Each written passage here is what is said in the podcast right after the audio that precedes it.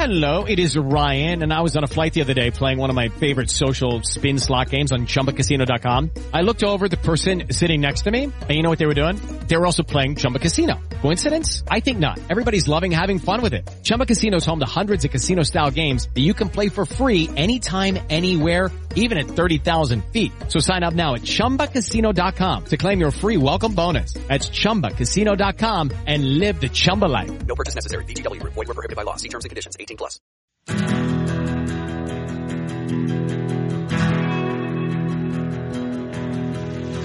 This is TV Take, Variety's television podcast. I'm Daniel Holloway. Today we talk with John Bradley, who plays Samwell Tarly on HBO's Game of Thrones. The final season of the fantasy drama premieres Sunday, April 14th. Later, critics Daniel D'Addario and Caroline Framke will talk about Game of Thrones and new masterpiece miniseries Les Misérables. Then we'll talk with Joe Otterson about what the end of Thrones means for HBO, for TV, and the world. Stay tuned. John Bradley, thank you for doing this. Thanks for having me. What a pleasure. So, not that anyone who watches the show needs reminding, but where did we leave Sam 20 months ago at the end of the previous season of Game of Thrones? 20 months. We really are testing people's patience this time. They normally had to wait, 42 weeks for 10 episodes. This time we're making them wait 18 months for 6 episodes. It feels like a lifetime ago. But last time we saw Sam, he'd done his season at the Citadel, become completely disenchanted with that and completely dispirited by what that did to him in terms of coming up against so much resistance to his progressive, proactive ideas. You learn a lot about him in season 7 because you really did see that he does want to make a difference, and he's not going to the Citadel for an easy life for himself. He's going there because he thinks that's the place where he can properly use the skills that he has in order to make a difference and fight the same war as everybody else is fighting, but fighting it in his own way.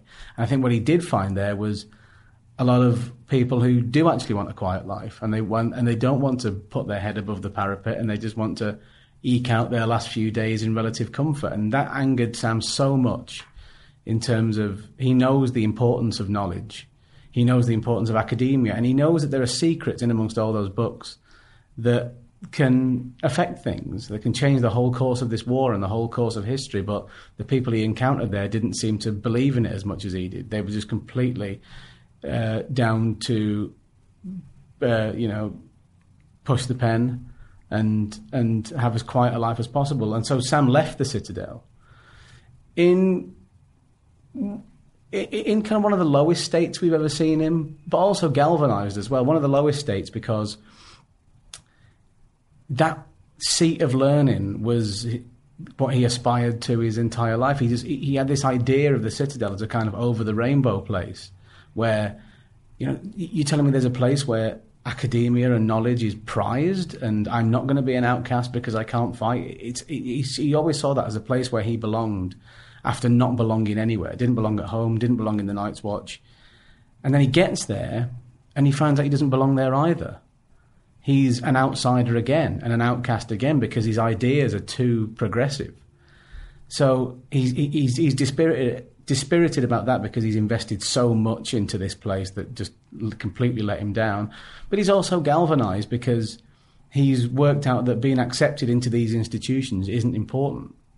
It's about adhering to your own moral code and not letting rules and scripture and regulations get in the way of what you consider to be right.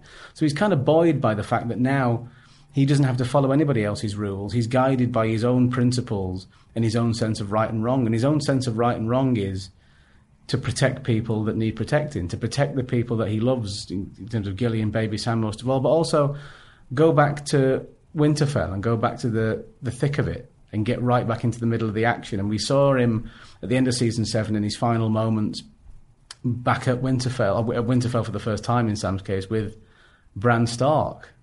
And there are certain key pieces of information in season 7 that were revealed, and Sam and Bran get together to discuss what they're going to do with that knowledge.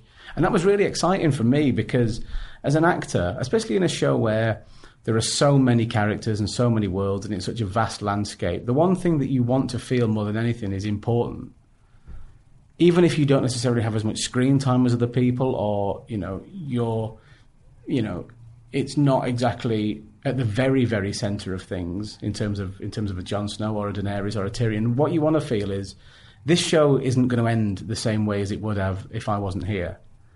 And I think that for the last couple of years, the season six with the journey down to the Citadel, which took a whole season, and then pretty much a whole season at the Citadel, we've been happy with, in terms of me and Hannah, we've been happy with the work that we've been doing, but we have felt slightly on the outskirts and like satellite characters almost, with our own narrative and our own story that is, you know, connected to the main thrust of it, but we're just not right in the centre of it and not right where the action is.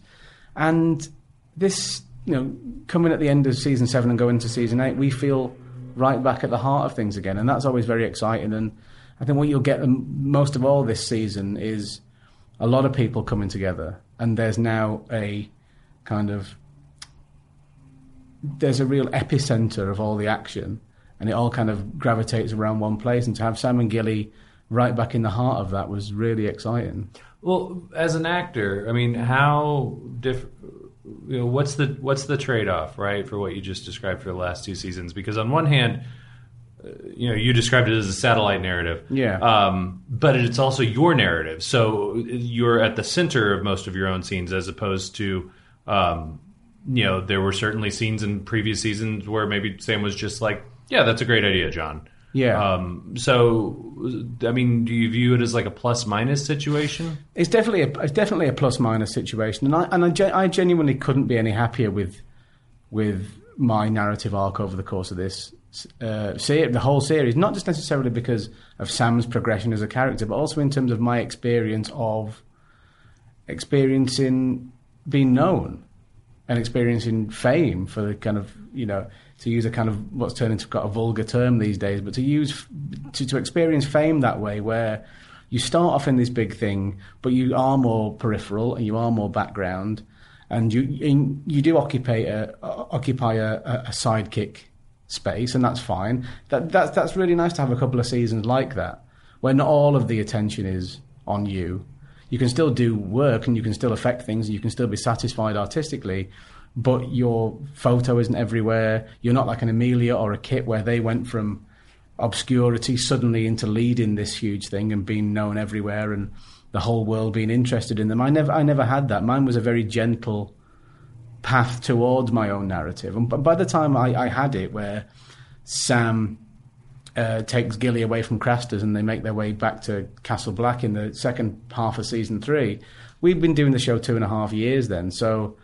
I felt that that was the first time I was really able to carry a narrative on my own. So I didn't really feel the pressure of it early on, and I'm very happy with that. And I'd like to think that, you know, satellite and I keep using like satellite and peripheral to talk about my seasons and my storyline, but I genuinely do think that they have a different, unique texture to them that I don't think is necessarily in the rest of the series. And you know, in terms of Sam and Gilly's blossoming relationship, when they were together, they had a couple of seasons together. That's much slower pace, and it's more gentle, and it feels very human. And, you know, their relationship of two slightly maladjusted people falling in love, that doesn't necessarily have to be in a fantasy landscape. That can be anywhere. That can be two characters from any show who you know, have a lot of psychological boundaries and are very battle scarred, and they feel they've been kicked around by life.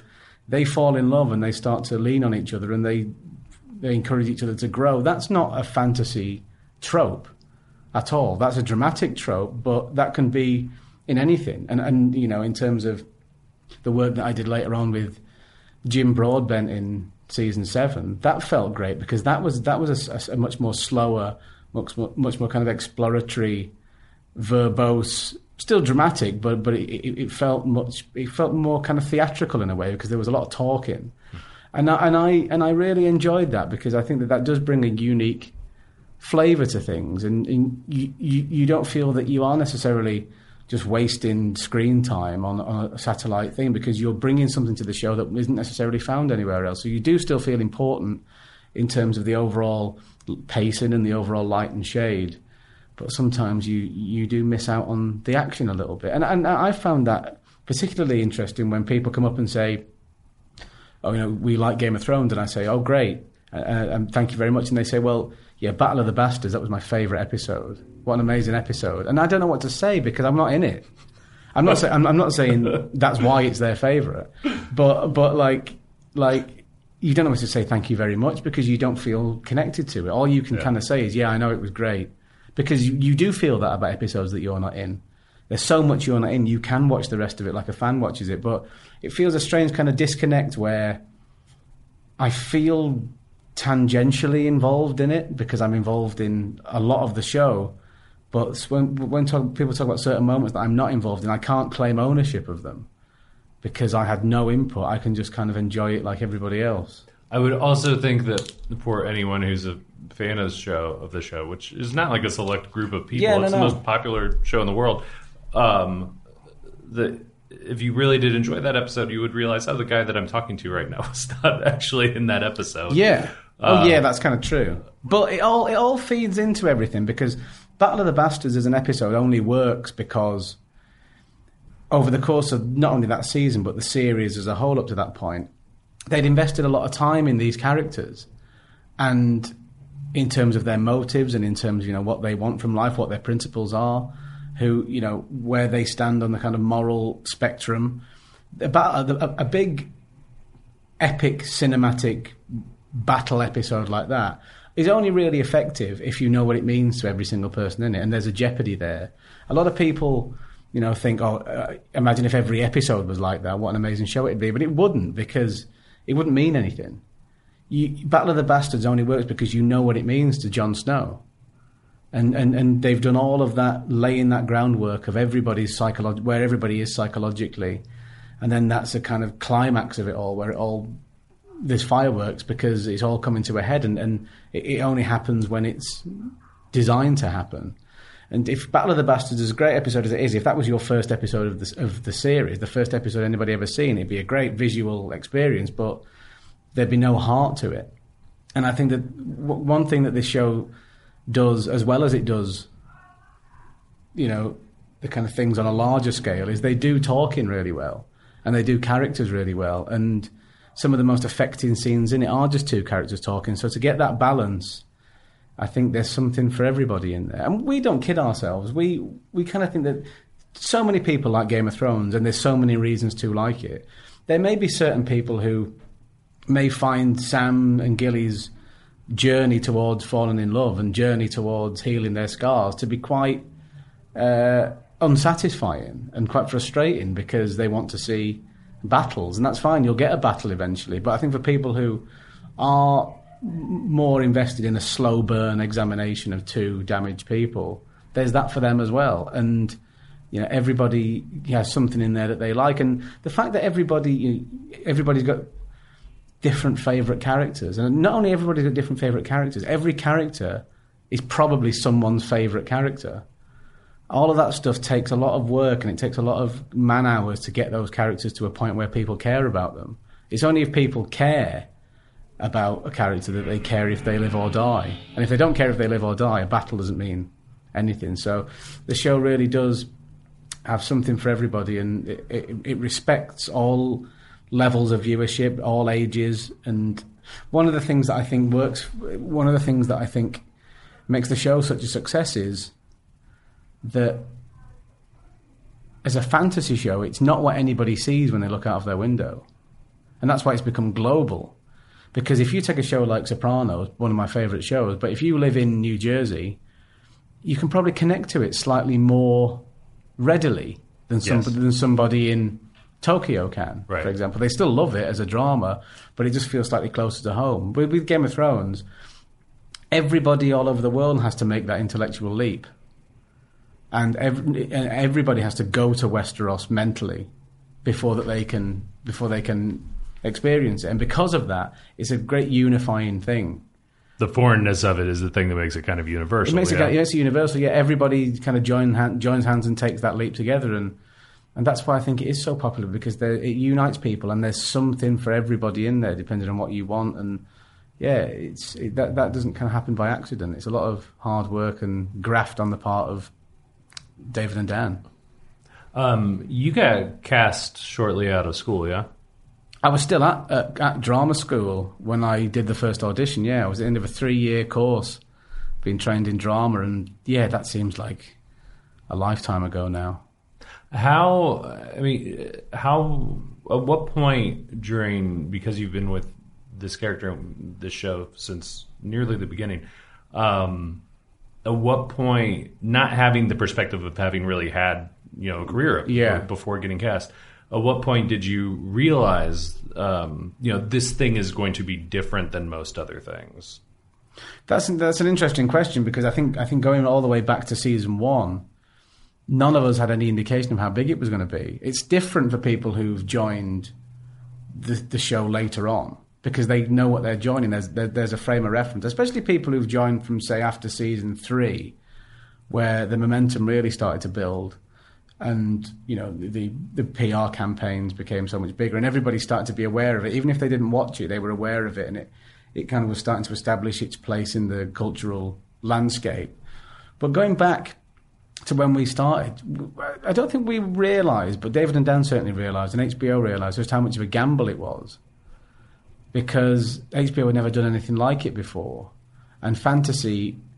Back then, I think we got rid of a lot of those boundaries and a lot of that prejudice. Fantasy did feel like a niche thing that was aimed at a certain fan base and a certain demographic. And so I think they thought, are we going to be able to have a show that appeals to people who like The Wire and people who like Lord of the Rings? And that may not have happened. That just may not have happened. Somebody would be like, I always remember that Game of Thrones show that had one season and it sank without trace. Oh, yeah, remember that. But we've never really concerned ourselves with how big the show is, because that's up to everybody else. When you're on a set in Belfast and you're talking to Kit Harington across the table, you can't possibly hold it in your mind how big it is, because you'll get crushed under it. You'll get crushed under the expectation of it and what it means to people. And if you're doing a scene and you know that President Obama's going to watch it, you're not going to be able to feel the scene and feel the moment. So I think we've always been more interested in making a good show rather than the big show. I think the size of it in terms of how many people watch it, that takes care of itself. But nobody's going to really watch it if it's not good. But I think because we shoot it primarily in Belfast, but in Spain and bits of Iceland and Croatia and places, it's only when we really come to America, when we start to come to America for our season 3 premiere, was our first year that we did a premiere in LA. And that's when you start to feel that you're involved in something that is global. Because it doesn't necessarily feel like an American show when you're filming it, because you're in Northern Ireland. Primarily a local crew and an English crew. And David and Dan are always there. But it can almost feel like a local project sometimes, because everything's quite insular and you see the same people every year. And the place that you're filming this show has the same supermarkets and the same TV channels and all that stuff is home. It doesn't necessarily feel like you're in an American thing. But when we came to LA in, it must have been 2013 for our season 3 premiere, that's when we first started to think, oh, well, we're one of those shows now. Because you see premieres on telly and the big American shows that you're in awe of, and sometimes it's hard to place yourself in that. You just don't see yourself as being part of that lineup of shows, but that was the first indication that, oh, we may be one of those shows, and we may be global. And as much as you try and resist those thoughts, because as I've said, that you sometimes can't cope with the magnitude of that expectation, or the idea that you're in a show that's as big as Sopranos was. That's almost hard to imagine sometimes, because when you're in something, you've got a completely different relationship than everybody else has. I remember being with Kit at Comic Con, I think, that same year, and we were talking about Sopranos, and I just said, I just don't. I was watching it at the time, and I was like, I just don't feel we're ever going to get there. I just don't feel we're ever going to get there and just be as respected and as revered as that show is. And Kit was like, no, I don't think we will either. And that's so weird to think of now, because that was going into season 3. We've done so many seasons since then. It's almost like, do you know when you're at school and you're in the first year of school and then you get a guy in the third year of school, or, you know, and he seems like 20 years older than you. Yeah. And he seems so much more adult, and he just seems so much more impressive. And no matter what you go through life, even if you're 47 and he's 50, he always feels like he's out of your reach, that you're never going to get there, you're never going to be that adult. And I think that's how we feel about other shows, that they set such a template and we're pointless. It's pointless even us trying to get there, because they're always going to be something that we can never achieve. And I'm sure shows are going to think that about us as well, but in the same way that people thought that about you when you were in third year of school, first years thought that about you. You're constantly playing catch-up, and I think that's a good thing in a way. It's good to be ambitious, and it's good to have standards that you set yourself, but as soon as you reach your standards, as soon as we start to bowl around thinking, oh, we're as big as Sopranos, then that's when a little bit of the magic could wear off. You should always be aiming for something, and we're aiming for that standard, and yeah. Are you comfortable, though, now with the idea that you guys are as big as Sopranos? Because you are, by any measure, the show is. Still not really. And it's an interesting thing being in it, because when you see Sopranos, you just see it as a finished, polished product. And you almost, even if you've been in TV for years or film for years, you don't see the work. You just see it as a piece of art. You don't see... You can if you want, I'm sure, but you don't see outtakes. You don't see bits of ADR. You don't see people suddenly standing in the wrong place. Or you don't see those little fluffs and those little mistakes that are going to be in there, but you just don't see them because you just see it from an outsider's point of view. But when I watch the show a lot of the time, especially my own performance, I had to think, oh, that ADR's a little bit obvious and I didn't quite sit in the right place there, you can't quite see this side of my face, and you see the imperfections of it. And because you see the imperfections that nobody else would see, because they're tiny, really, it kind of mars your version of it, your kind of perception of it somehow. It's like when the Beatles started to release, every year they do it now, they release a big box set with outtakes and demos and stuff, and some people find that interesting. I've always resisted that, because I think I'd like to see it as complete. I don't want to hear all the time it's perfect. Don't want to hear all the time they got it wrong and all the stuff that wasn't good enough to make it. I just want to see it as a perfect thing. And if you're in it and you're involved in that process, you can't see beyond some of those little imperfections of things. So I think that's why we see ourselves as being, as them being on a different level, because we weren't there for that what I'm sure was a very grueling and ultimately satisfying but a hard process. We never saw that. We just see the final product, and that's why our relationship to it's different, I think. What about Sam's journey has surprised you? Like, where has he gone that you maybe didn't expect?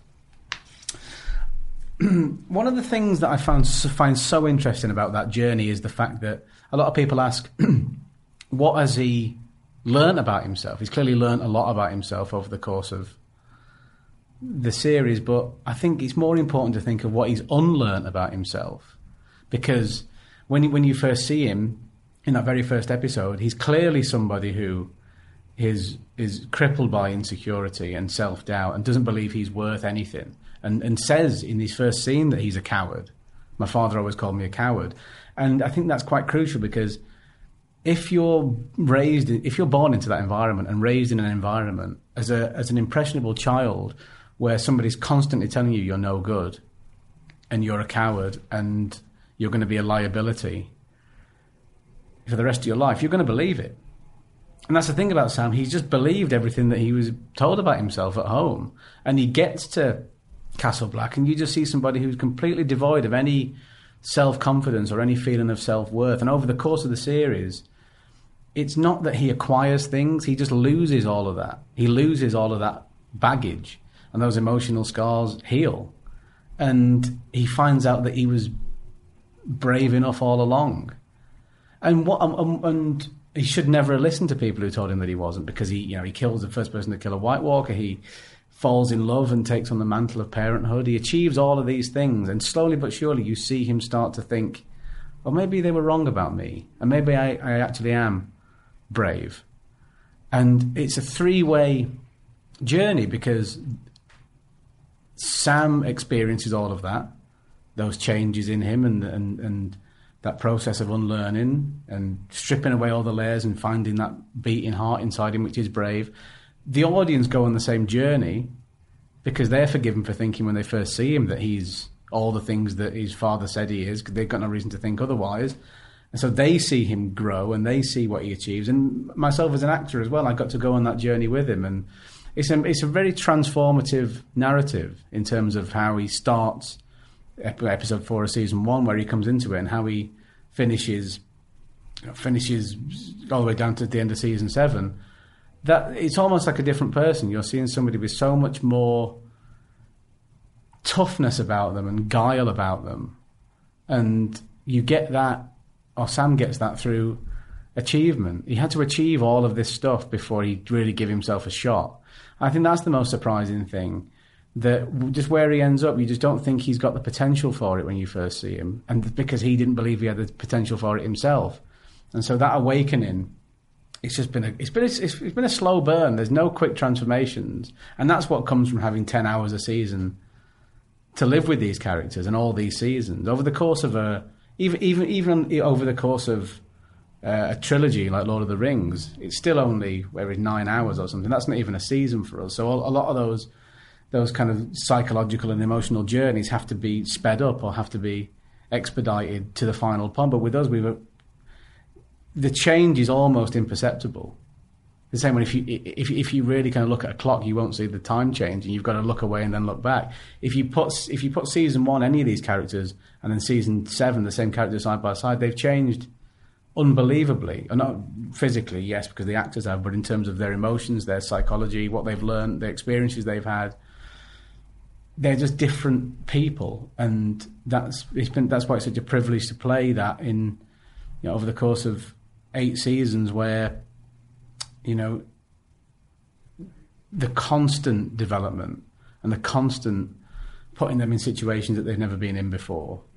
That's why you've ended up with this cast of unbelievably rich characters, because you've been with them throughout all these experiences and seen how it's changed them, and you feel like you've lived a whole lifetime with them by the end of season 7, and especially going into season 8, where, you know, I think a lot of stuff's going to come to a head, and a lot of those, you know, those journeys, you know, narratively in terms of the show, those journeys are going to end. John, thanks very much. Thank you. What a pleasure. Thanks so much, man. I'm Michael Schneider, inviting you to join me each week on the Variety podcast, My Favorite Episode. It's where stars and producers gather to discuss their favorite TV episodes ever, from classic sitcoms to modern-day dramas, as well as pick a favorite episode from their own series. Our guests aren't just making great TV, they watch it too, and they're big fans just like you. On My Favorite Episode, some of the biggest names in TV share their creative inspirations and how those episodes influence them. You'll not only learn the secrets behind the most popular shows currently on television, but you'll get to celebrate the greatest TV of all time. New episodes drop every Monday. Find it and subscribe wherever you get your podcasts. The masterpiece adaptation of Victor Hugo's Les Misérables debuts April 14th, the same night as the last season of Game of Thrones. Daniel D'Addario and Caroline Framke talk about both shows. This week we are discussing a literary adaptation that hits April 14th. It is a sweeping story of characters enmeshed in political upheaval in a world that looks very different from our own. That's right. This is PBS's Les Miserables. Yeah. Yeah. We will get to Game of Thrones, but for right now, we are enjoying the Paris of Victor Hugo, and we are not enjoying any of the music because this is not an adaptation of the beloved Broadway musical. All the characters are here, but they're not singing. They're just fighting for their rights and their lives on the streets of Paris. So, Caroline, you reviewed Les Mis for us. I am looking forward to screening, but I have not yet. Walk me through kind of the universe this creates. Sure. So this is a 6-part miniseries. As you said, very sweeping, very epic. They clearly spent some money on this. It's a co-production with the BBC. So it has already aired in the UK, if you are listening from there and are like, we already did this. We have not over here. It comes to us from Andrew Davies, who if you don't recognize his name, you may have seen his work. He's known for literary adaptations. In this vein, he is responsible for the 1995 Pride and Prejudice. He's done Bleak House, Vanity Fair, War and Peace. This is his lane. And the thing I always think of is at this winter's Television Critics Winter Press Association tour. I think I just jumbled all the words, yeah. But it was a TV Critics tour in January. He was talking about why he wanted to do this, and he was asked about the musical. And he straight up said, oh, I hated the musical. I wanted to rescue this book from the musical. He was very blunt about it. David Oyelowo, who plays Javert, was horrified and tried to stick up for the musical. But the point is that Davies wanted to bring it sort of back down to earth, really flesh out some of the plot lines that the musical did not, and sort of return the gravity to the text. I think for the most part it does that. It certainly has time, too, with 6 hours. Every hour is a solid hour, so it is 6 full hours. And the cast is stacked, as well as Oyelowo. There's Dominic West as Valjean, who's fantastic. I have not actually seen Weston that much. I didn't watch The Affair, but he's incredible in this, and he has to shoulder a lot. And there is Lily Collins as Fontine, and she gets a little bit more to do than Fontine usually does in adaptations. You get to see her life before she was made... She fell into poverty, so you sort of get more of a sense of how much she's lost and how easy it is, or how easy it was. Well, is. I mean, yeah. Part of the adaptation, too, is kind of pointing out how much still resonates today in terms of income inequality and class structure. Also, Olivia Colman is in this, in a part that, as I said in my review, she could have done in her sleep. She's been doing parts like this forever. She plays the sort of evil innkeeper's wife. Oh, yeah, Madame Thénardier, right? Mm-hmm. And that is traditionally in the musical, that's a big, broad comic role. Right, and she is funny with this, but, you know, this is not a funny adaptation, I would say. She brings humor to it because she can do that so easily, as she did in The Favorite, but it is a smaller part than maybe the promotional materials are now suggesting after she won her Oscar. Right. But... overall, I think if you're a fan of literary adaptations, if you have any sort of passing interest in Les Mis, this is a really handsome production, very well acted. I sort of lost some interest towards the end, I think, and I think the musical has trouble with this too. Once you get to the rebellion outside of the intimate family stuff, you're like, who are these people? What are we doing? I know this is important, but we haven't really gotten to know them until suddenly they're rebelling. So around, you know, the 4th, 5th episode, it starts to lag a little bit, but it ends strong, and I think it will be a good big thing for PBS. The fact that they're premiering it opposite Game of Thrones same night means that they're at least confident they can find people who might not be watching Game of Thrones, or that they have their own audience, and it doesn't matter. Yeah, I feel like recent Masterpiece installments really have kind of found a very devoted audience in the post-Downton world. Like, I know... that people really love Victoria and Poldark, mm-hmm. and they are not necessarily people who are super plugged into the Game of Thrones of the world, into the what's hot and buzzy and on the cover of magazines shows of the world. So PBS knows they have an audience. Yes. They're counting on that, and you know they're airing 6 episodes opposite Game of Thrones, which also has 6 episodes. 6 episodes. So let's talk Game of Thrones. Yeah, let's talk Game of Thrones. I feel like. It's interesting going from talking about this show that has so much to say about income inequality and the state of the world by conjuring a bygone world, and then going to talk about Game of Thrones, which in its earliest going, I think was a really sharply political show with a lot on its mind. Mm-hmm. I will say I am not talking in this segment about the 8th season. I have seen... the first episode of the 8th season at the premiere in New York City. I'm not talking about it. It is strictly embargoed.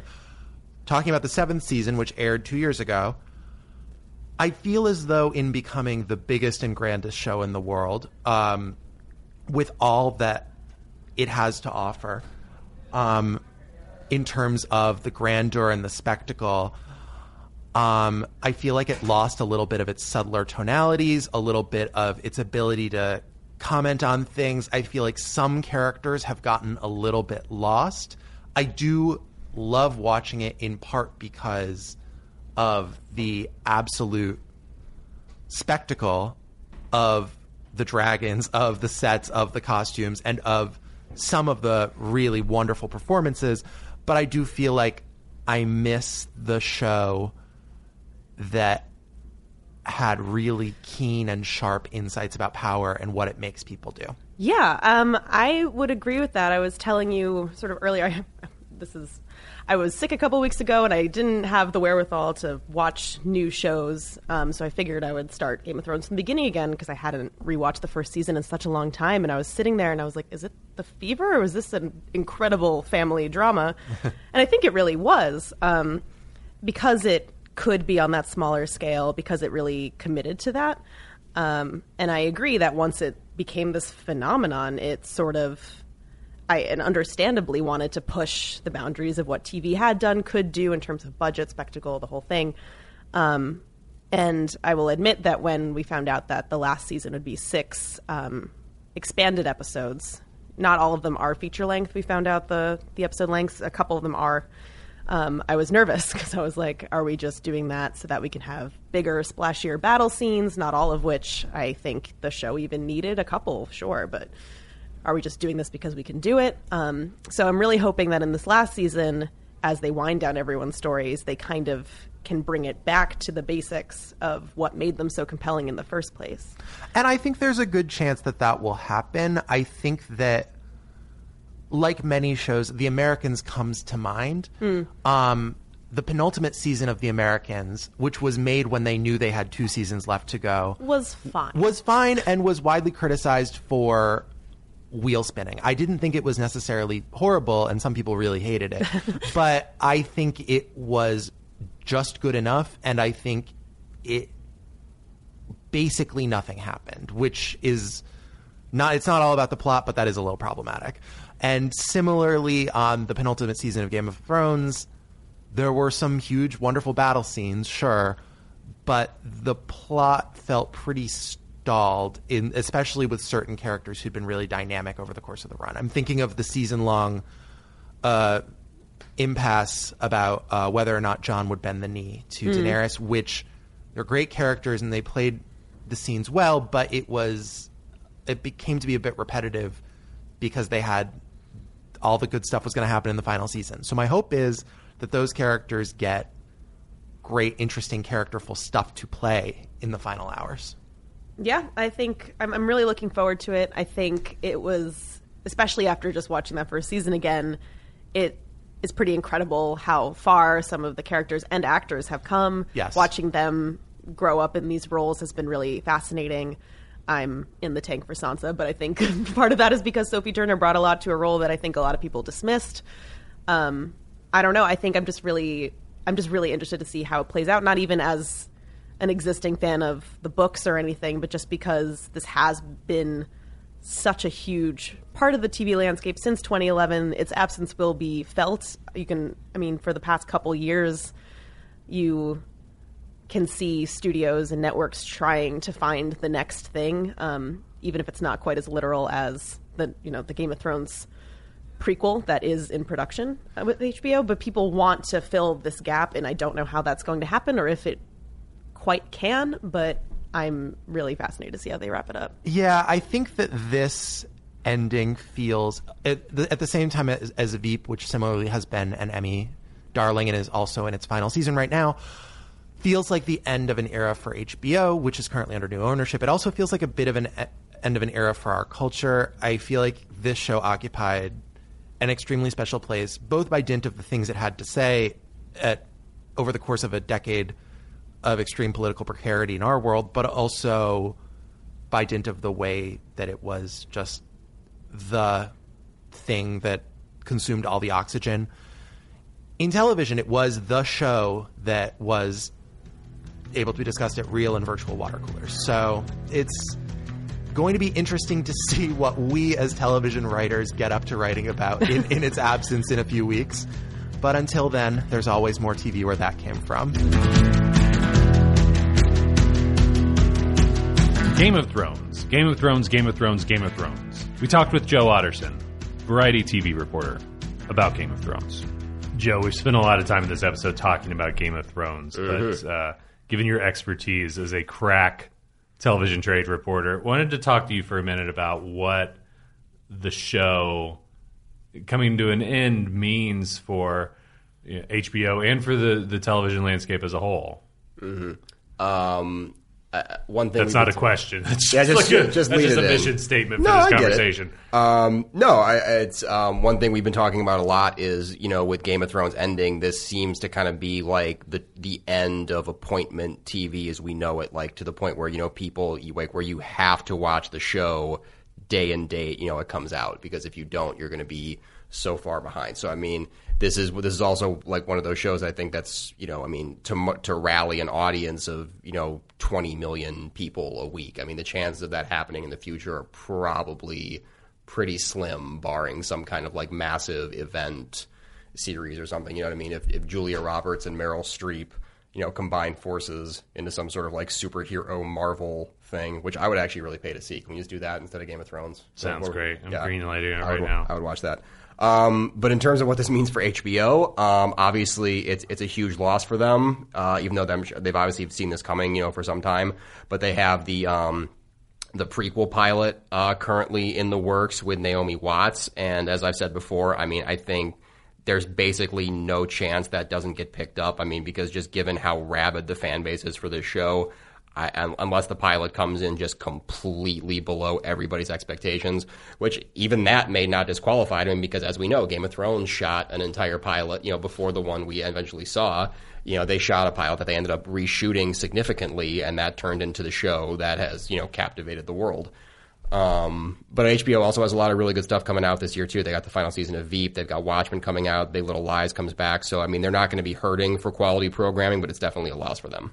The show, and you probably are more up to date on the numbers than I am. The show gets about 20 million viewers per episode on HBO in the U.S.? Yeah, I don't have an exact number in front of me right now, but I think, like, last season, it like started off around like 16 million, like, and that's just live same day. And then when you factor in delayed viewing, multi-platform viewing, I mean, I got to imagine that's around 20 million. Yeah. So can you put that in some context? I mean, first of all, we know HBO is not as widely distributed as, say, a broadcast network or a basic cable network. So you're starting from a smaller pool of viewers. Mm-hmm. And how rare is it for a television show these days to get that, not just that many people watching, but to get that many people watching live?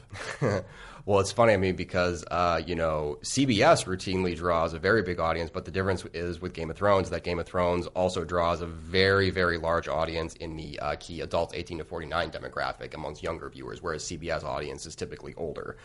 So that's older viewers being less inclined to use DVRs and watch things digitally on their phones. But yeah, so I mean that's the big though like factor that sets Game of Thrones apart from any other show on TV is that it is just unbelievably popular across a pretty wide segment of the population. It cuts across a lot of demographics. What has happened to TV in the last decade since Thrones premiered? You know, I mean it's been about 10 years. That has caused the landscape to change in such a way that people just aren't watching very many shows live. We're not having these shows that sort of function the way that Thrones does, where it is a cultural event. You got to watch at the moment that it starts. Mm-hmm. Obviously, streaming has played a very big part in that. On-demand viewing and then binge viewing is a very big thing, which I actually still there are certain shows that I do like to binge, but others I still really advocate for the weekly release model just because I hate the idea that, like, let's say I'm a big fan of an hour-long drama and then, you know, Netflix or whatever, whoever drops it, you know, the entire season on a Friday, if I don't watch the entire 13-episode season, so 13 hours of television over the course of a weekend, I'm pretty much behind everybody else, you know, because there are people who, you know, will wake up, you know, at 2:00 in the morning when a show drops and start watching it right then. And just avoiding spoilers nowadays is, I mean, it's practically a martial art. You know, you got to just be so careful about not catching spoilers for stuff you're really a big fan of. But yeah, so I think that's the biggest thing. And then, yeah, just on-demand viewing and just this idea that you can watch pretty much whatever you want, whenever you want, and now wherever you want. I mean, you know, you can carry, you know, on your phone, on your iPad, your computer, whatever. I mean, you can watch so many things at the touch of a button. I mean, so yeah, this idea of, you know, having to watch something like on a particular night at a particular time is very foreign to younger people nowadays. Stranger Things, for instance, for Netflix, I mean, that's a show that, as best we can tell, because we can't actually see viewership numbers, but I mean, it's a phenomenon on some sort of large scale. Mm-hmm. But it's not consumed or talked about the same way because those no one's going around saying like, oh, did you see this week's Stranger Things? Right. I mean, it is just something that is consumed. Everyone sort of eats it at their own pace, right? Yeah, I think that's another unfortunate side effect of kind of like streaming and binge watching is that these shows have a much shorter shelf life in terms of like their, I don't want to say cultural relevance because just obviously, you know, Stranger Things is still very popular, but I mean in terms of like for how long we'll talk about a new season of a show drops like Stranger Things, even if it is very popular, we're not really talking about it for as long a period of time as we would with a show like Game of Thrones, because with Game of Thrones, obviously, you know, they air one a week. There's how many episodes? 6 episodes this season? 6 episodes, yeah. Yeah, in season 8. Whereas, you know, in Stranger Things, if it's like, you know, 10, 13, whatever it is, you know what I mean? You watch all of them at once and then you're done. You know, so I think that has been an unfortunate side effect of a lot of these of the current, you know, state of television is that, you know, these shows don't get as much shelf life in the pop culture spotlight. The end of Sopranos sort of marked an end of an era for HBO. And the new era was marked by the premiere of Game of Thrones in a way that was, you know, sort of could be neatly defined. I think we've all been sort of anticipating that the end of Game of Thrones would represent a new era for HBO. But given some of the things that we've seen take place in the business in the last couple months, now more than ever, it looks like HBO. We're looking at a very, very different HBO next year than we've had for the last 10 years. Is that right? Oh, absolutely. I mean, depending on what happens with, you know, the Warner Media streaming service and things. I mean, and obviously the departure of Richard Plepler, who has been, you know, a key figure at HBO for decades, and a lot of executives under him subsequently who have left. I mean, yeah, I can't imagine what it's going to look like in a year. I have no idea. I mean, all that we know is that, you know, the supposed marching orders from AT&T, their new corporate parent, is they want more content. Now, whether more content means content that's necessarily as good as Game of Thrones and some shows that we've come to see in the last few years from them, like, you know, Veep and Girls and... Barry and Silicon Valley and you know, some of these other shows. You know, more recently, we've had a number of key dramas come from HBO. You know, I guess it remains to be seen whether the quality will still be there, right? Yeah, absolutely. Because again, I mean, just Game of Thrones. Not only that's another great point about Game of Thrones is not only has it been, you know, this incredible cultural phenomenon, but I mean, it is an awards favorite. I mean, like the year it sat out for the Emmys, you know, when there was that big gap between the seasons. Most recently, that's all anybody was talking about. Like this, the drama race is wide open now. You know, it's anybody's race. And then as soon as Game of Thrones came back, it just, I mean, they took everything. I mean, they just came right back in and just knocked out everybody yet again. You know, so I mean, it's tough to say, man. I mean, because whether or not, you know, more content means lower quality, I think that remains to be seen. But I mean, if anybody can kind of pull off, you know, something like that's probably HBO. I mean, they have no shortage of experience in producing some of the best television that's ever been made.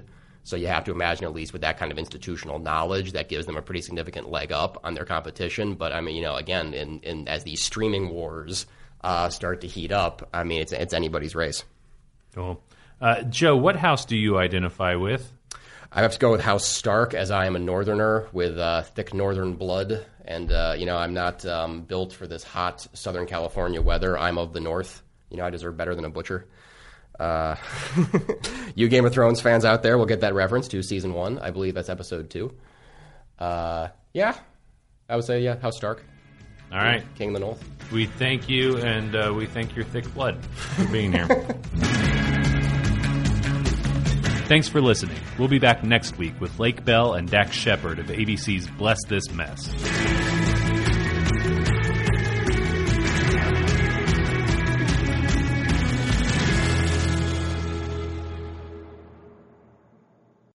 With the Lucky Land Slots, you can get lucky just about anywhere.